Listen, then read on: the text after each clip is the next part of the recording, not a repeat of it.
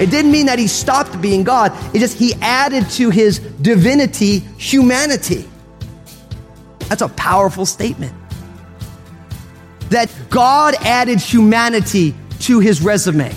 Wow. Listen, if you're here today, you're like, huh? I realize this is some deep stuff. It's only happened once in history that God became a man. So this isn't normal. Have you noticed that history repeats itself?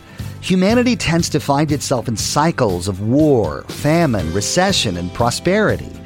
There's only one event in history that has never and will never be repeated, and that's God becoming man. Jesus Christ came down to earth and took the form of a man. He entered into our reality in order to save us. Pastor Daniel is going to dive into the divine mystery of the God man in today's teaching. Now, here's Pastor Daniel as he continues his message Jesus is God. We respond.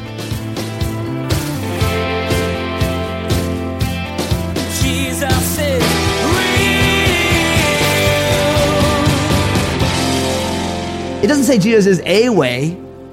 That's what our culture wants to tell us. That Jesus is a way. But in the Greek, the definite article is right there. Jesus is the way. Sure, we live in a culture and we're surrounded by information and we're grateful for that.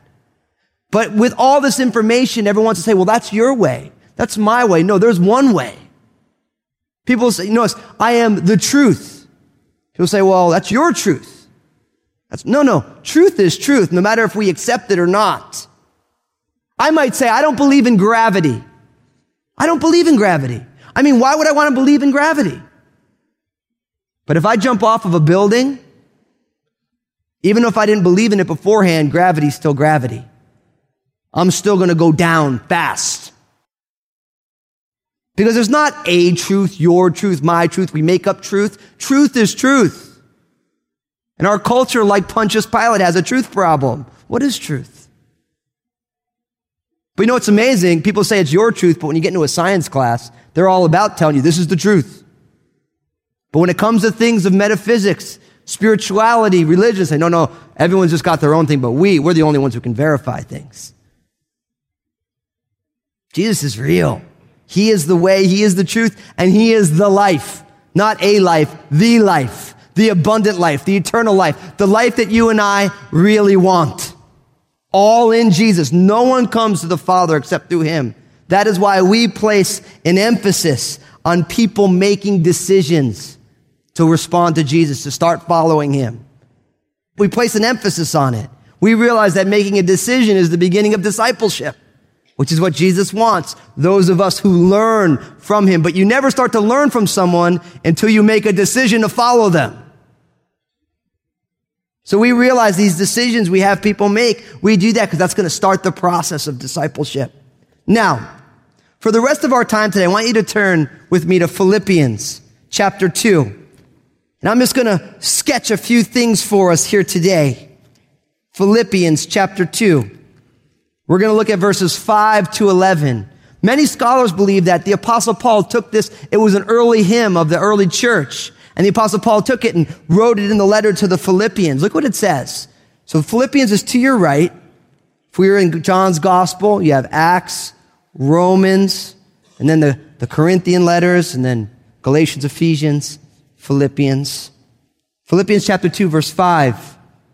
Let this mind be in you, which was also in Christ Jesus, who being in the form of God did not consider it robbery to be equal with God, but made himself of no reputation, taking the form of a bondservant and coming in the likeness of men. And being found in appearance as a man, he humbled himself and became obedient to the point of death, even the death of the cross. Therefore God also has highly exalted him and given him the name which is above every name. That at the name of Jesus, every knee should bow of those in heaven and of those on earth and of those under the earth, and that every tongue should confess that Jesus Christ is Lord to the glory of God the Father. These verses may be the most concise. I mean, these are some packed verses. Would you agree with me? This is who this Jesus is. Now it begins with this line, let this mind be in you, which was also in Christ Jesus. And if you read the first four verses, really what Paul is exhorting the church in Philippi, he's saying, look, I want you to be unified. I want you to be humble. I want you to serve one another. I want you to be selfless instead of selfish. And what's amazing is that in every generation of humanity, these words hit like a ton of bricks right at us because it's so easy, right? To, there's strife, there's issues. It's so easy not to be humble, right? It's so easy to be self-exalting. And it's really easy not to get along and not to serve one another. So Paul's saying, look, I want you to be like Jesus. That's what he's saying. I want you to think the way Jesus thinks. And isn't that what the word Christian means? Christian doesn't mean that I have this political affiliation. It doesn't even mean that I go somewhere on Sunday. Being a Christian means that I am Christ-like. That's why, again, our mission is simply respond to Jesus. Because we want to think the way Jesus thinks. We want to act the way Jesus acts. And for a lot of people, I'm sure people in here today, the reason you don't follow Jesus is because you saw someone who called themselves a Christian who didn't act very much like Jesus. And if that's you today, I want to encourage you, listen, don't let his followers keep you from the real deal. Because I'll be honest with you, if you meet, get to know any Christian long enough, we all fall short. And that's the Christian gospel in the first place. We all don't live up to the expectations, but at best we're all growing. But Jesus wants to be exemplified amongst his people. So he's saying, I want you to think like Jesus. And then in verses five and six, we have what scholars have called pre-incarnation. That Jesus is God's equal. Pre-incarnation. Jesus is God's equal. Verse six talks about before Jesus became a man. What was Jesus doing before he was a baby in the manger? To Mary and his stepfather Joseph. Who was he? Notice what it says. Christ Jesus, who being in the form of God, did not consider it robbery to be equal with God. The idea of being in the form, it's the word morphe, which we get our word metamorphosis from. It denotes an outward manifestation that corresponds with what someone is inwardly. So Jesus was in the form of God and he did not consider it robbery to be equal with God. So that word robbery, some of your translations says did not consider it to be something to be grasped. The idea of robbery being you're grasping at something that's not yours. Same phrase. What this is saying is that before Jesus became a baby in the manger, he was with God and he was God. He wasn't trying to get to be God. He wasn't being like, look, I need to go grab hold of Godhoodness. He wasn't saying, look, I need to steal me a little divinity. This is saying that Jesus is God. That's what it means. Pre-incarnation, Jesus and God are equal. Now, why are they equal? Because they're one God. If you have two plus two on one side and you have four on the other side, they may look a little different, but they're the exact same thing. Make sense? Jesus and God, one. There's one God. So right away in the pre-incarnation, we had Jesus as God's equal. But notice what happens next in verse seven. But made himself of no reputation, taking the form of a bondservant and coming in the likeness of men. So if verse six gives us the pre-incarnation that Jesus is God's equal, now in verse seven, we get the incarnation. Jesus is a servant. So always being God, that word incarnation, it means to be enfleshed. It means to take on flesh. So before Jesus took on flesh, he was God's equal. But now in the incarnation, we see Jesus is a servant. Because look at what it says. He made himself of no reputation. Some of your translators said he made himself nothing. What this means is that when Jesus was born, when he was in the major, that God took on humanity. It didn't mean that he stopped being God. It just, he added to his divinity humanity. That's a powerful statement. That God added humanity to his resume. Wow. Listen, if you're here today, you're like, huh? I realize this is some deep stuff. It's only happened once in history that God became a man. So this isn't normal.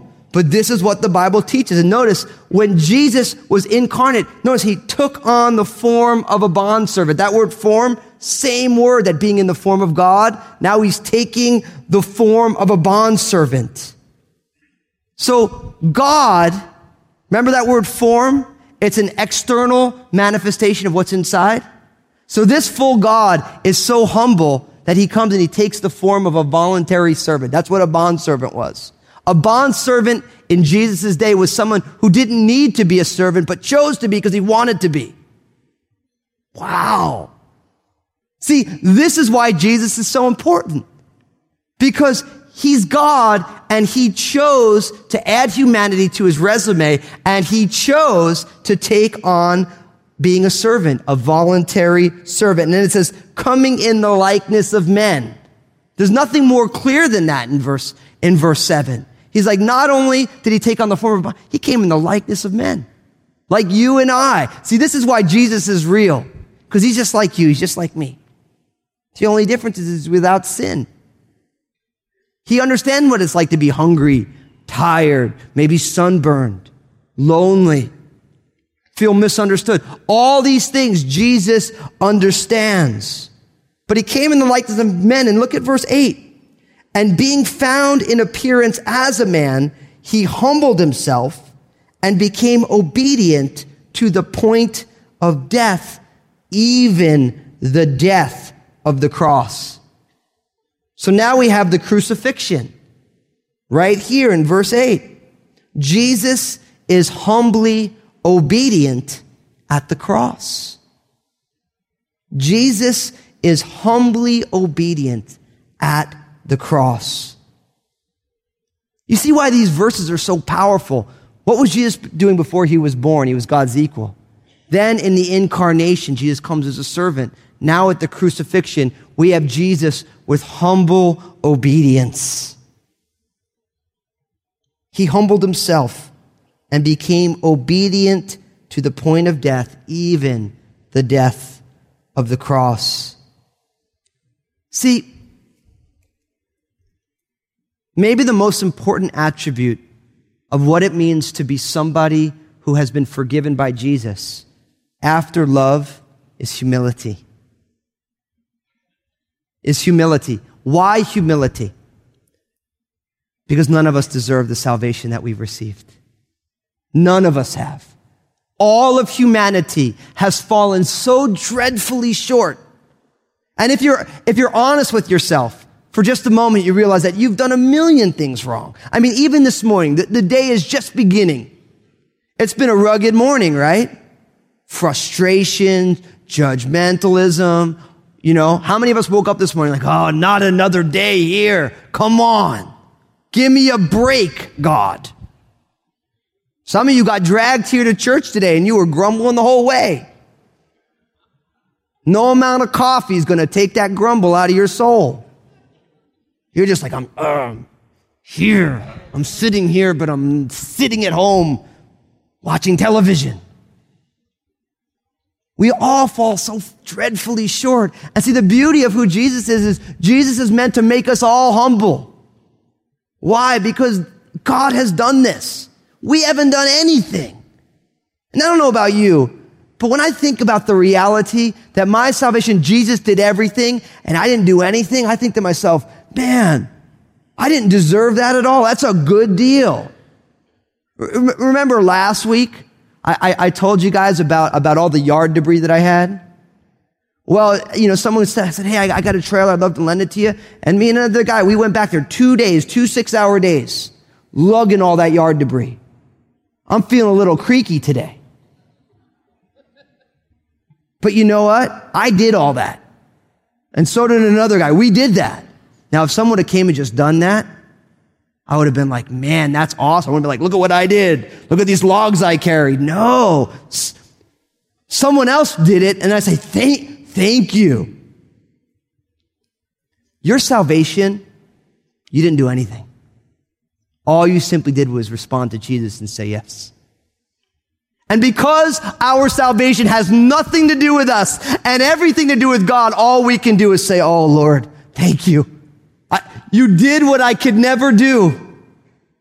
And so many of us, and no doubt many in here today, you're trying to get yourself right with God. Brother, sister, you can't do it. The debt is too big. It's too hard. Rather than trying to do it for yourself, why don't you just accept what God has done for you?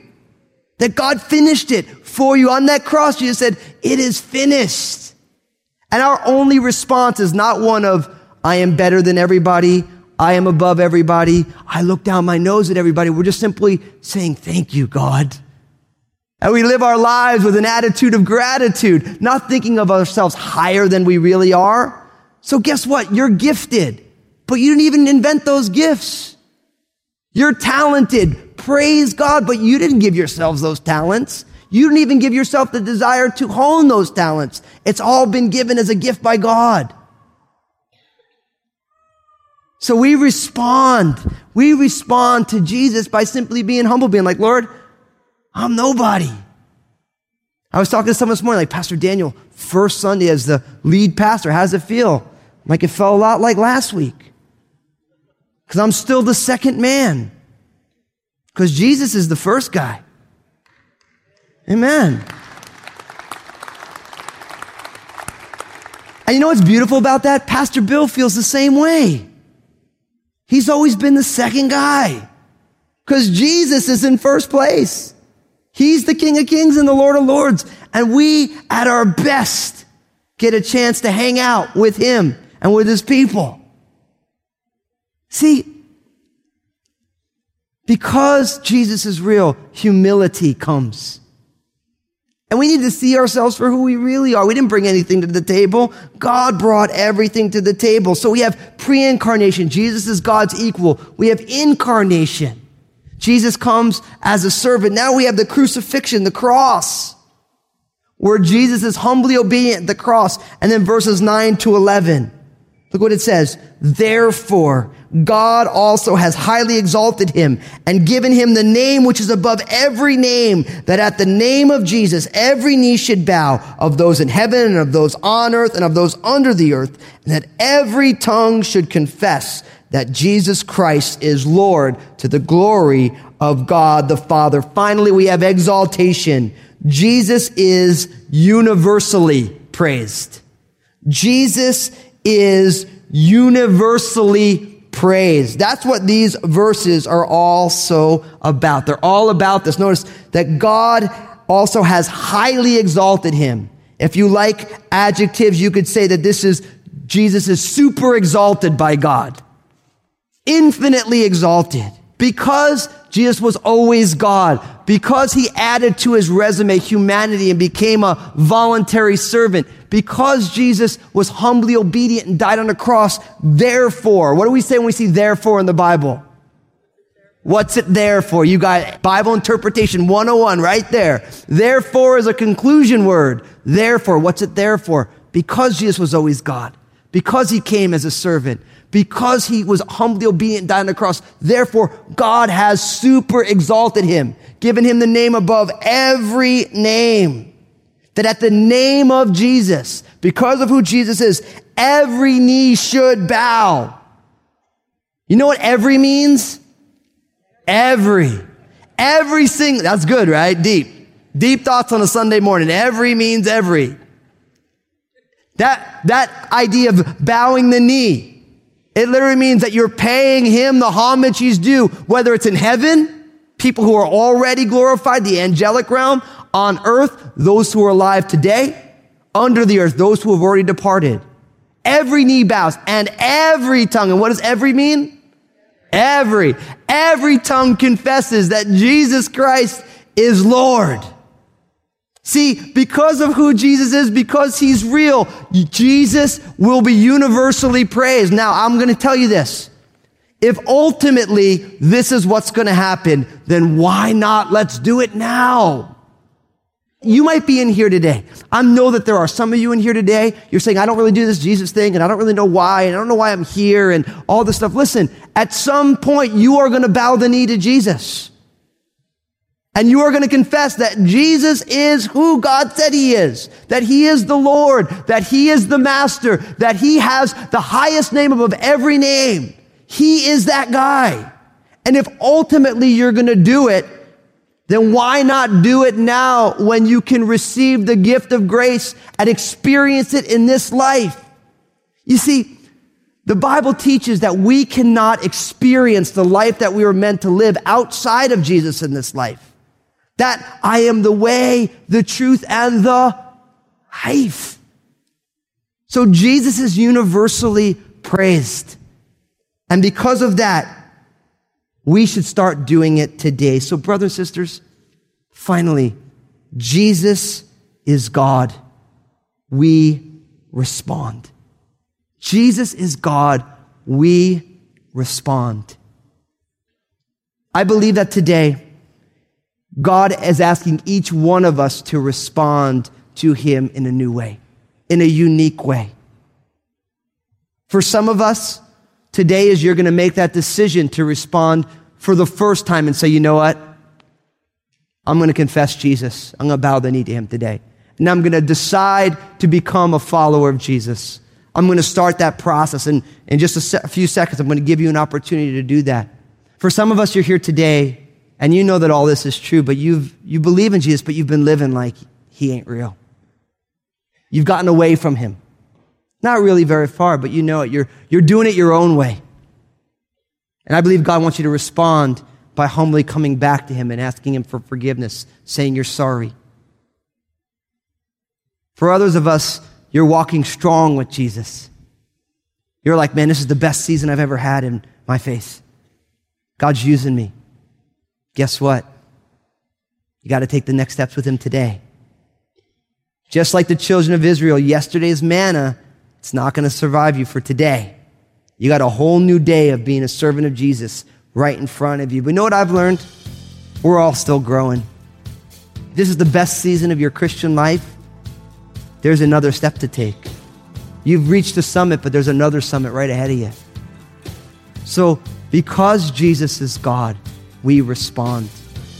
Brothers and sisters, let's respond to Jesus. Just simply take that next step with Him today. Jesus is real. Today, Pastor Daniel showed us that Jesus is God. He is fully God and he is fully man. Because he was a man, he understands what it's like to be tired, hungry, or sunburnt. He understands who we are and what we deal with. Because he is God and man, we can fully trust him.